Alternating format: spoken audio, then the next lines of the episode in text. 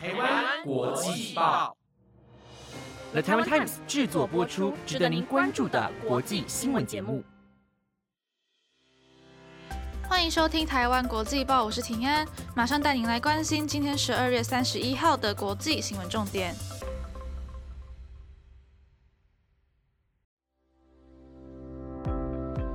听众朋友们，大家晚安。首先呢，一定要先提前祝大家新年快乐啦！明年一定会是更好的一年。在这边也要告知大家，明年一月一号的元旦不会有国际报哦。而在今年的最后一天，地球上也发生了不少的大事。除了韩国前总统朴槿惠正式被释放之外，还有世界首富在今年换了人。而美国前总统川普的老婆梅兰妮亚也跟上了 NFT 的热潮。如果想要了解更多的国际新闻焦点，就请各位一定要收听到最后哦。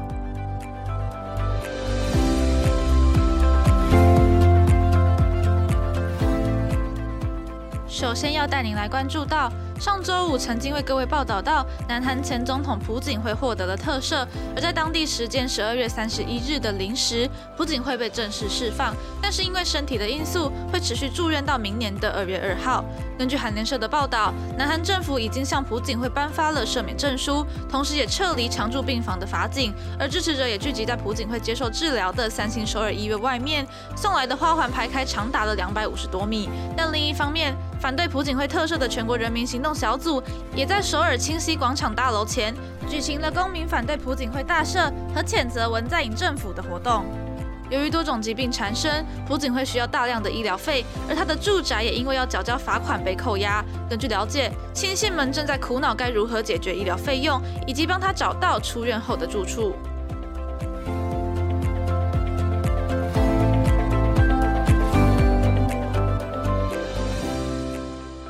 要带您来关注到，阿富汗的前总统甘尼在逃亡海外后首次接受专访，在英国广播公司第四电台的节目中指出，塔利班占领首都喀布尔的那天，也就是八月十五号的清晨，他完全不知道这将是他在阿富汗的最后一天。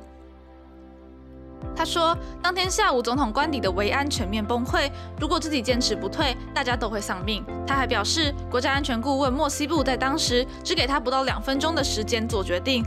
是甘尼不顾阿富汗国民选择自己逃亡到海外的举动，让阿富汗人非常的不满。不过甘尼也用这次的专访表示，当时塔利班建立新政权已经是无法改变的事实。为了挽救喀布尔，他只好牺牲小我。他也说自己理解阿富汗百姓的愤怒，因为他感同身受。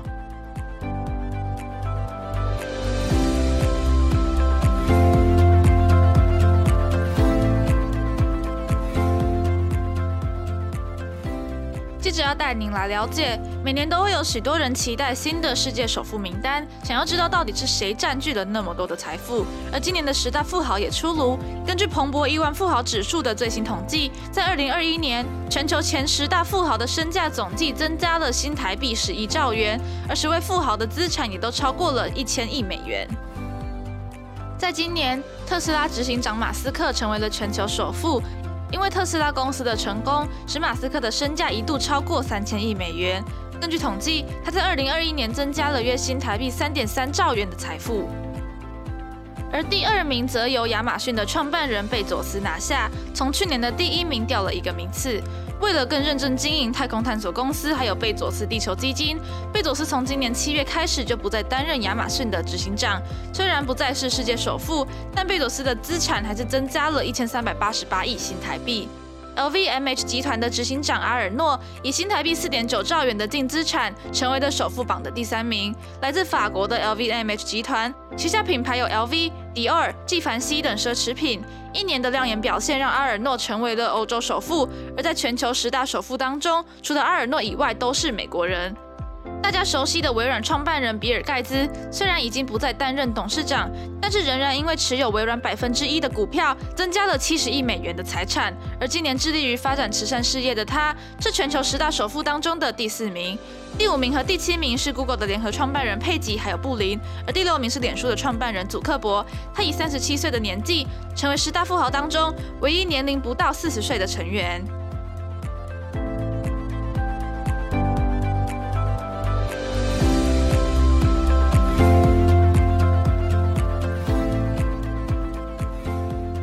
带您来关心到，位于美国西部的科罗拉多州发生了大火的意外，吞噬了几百栋的民宅，而有无数的民众只能赶紧撤离。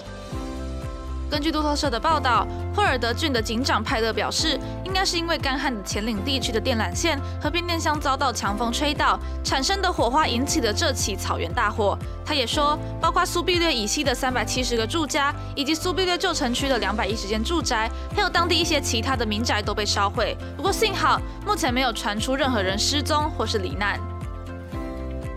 科罗拉多州的州长波利斯宣布，科州进入紧急状态，并表示，在几秒钟内，一个足球场面积的土地就在大火中付之一炬，让人完全见证大自然的力量。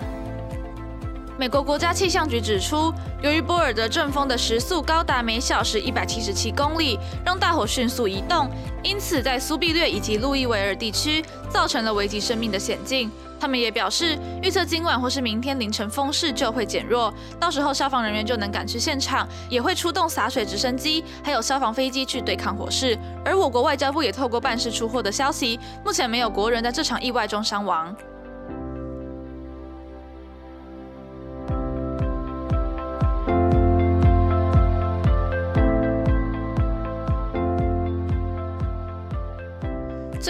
来关注到的是，美国前总统川普的老婆梅兰妮亚在圣诞节之前宣布，她将透过 NFT 的形式出售水彩，而这幅画画的就是她的眼睛特写。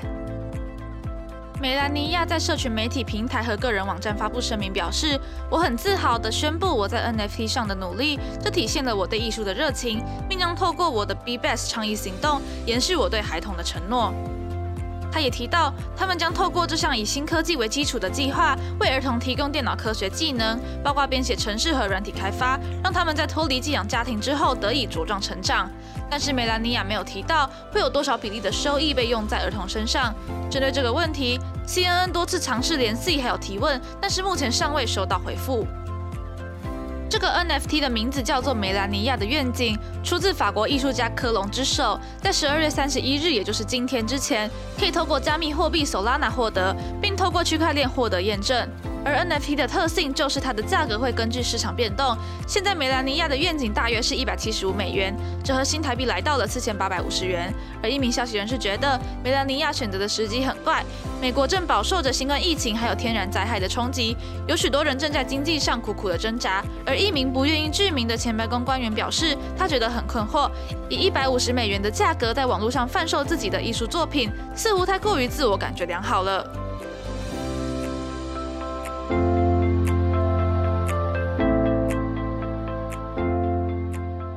以上是今天的台湾国际报，本节目由台湾 Times 制作播出。感谢各位听众的收听，希望你们能喜欢今天的新闻内容。现在要来解答听众们的问题啦。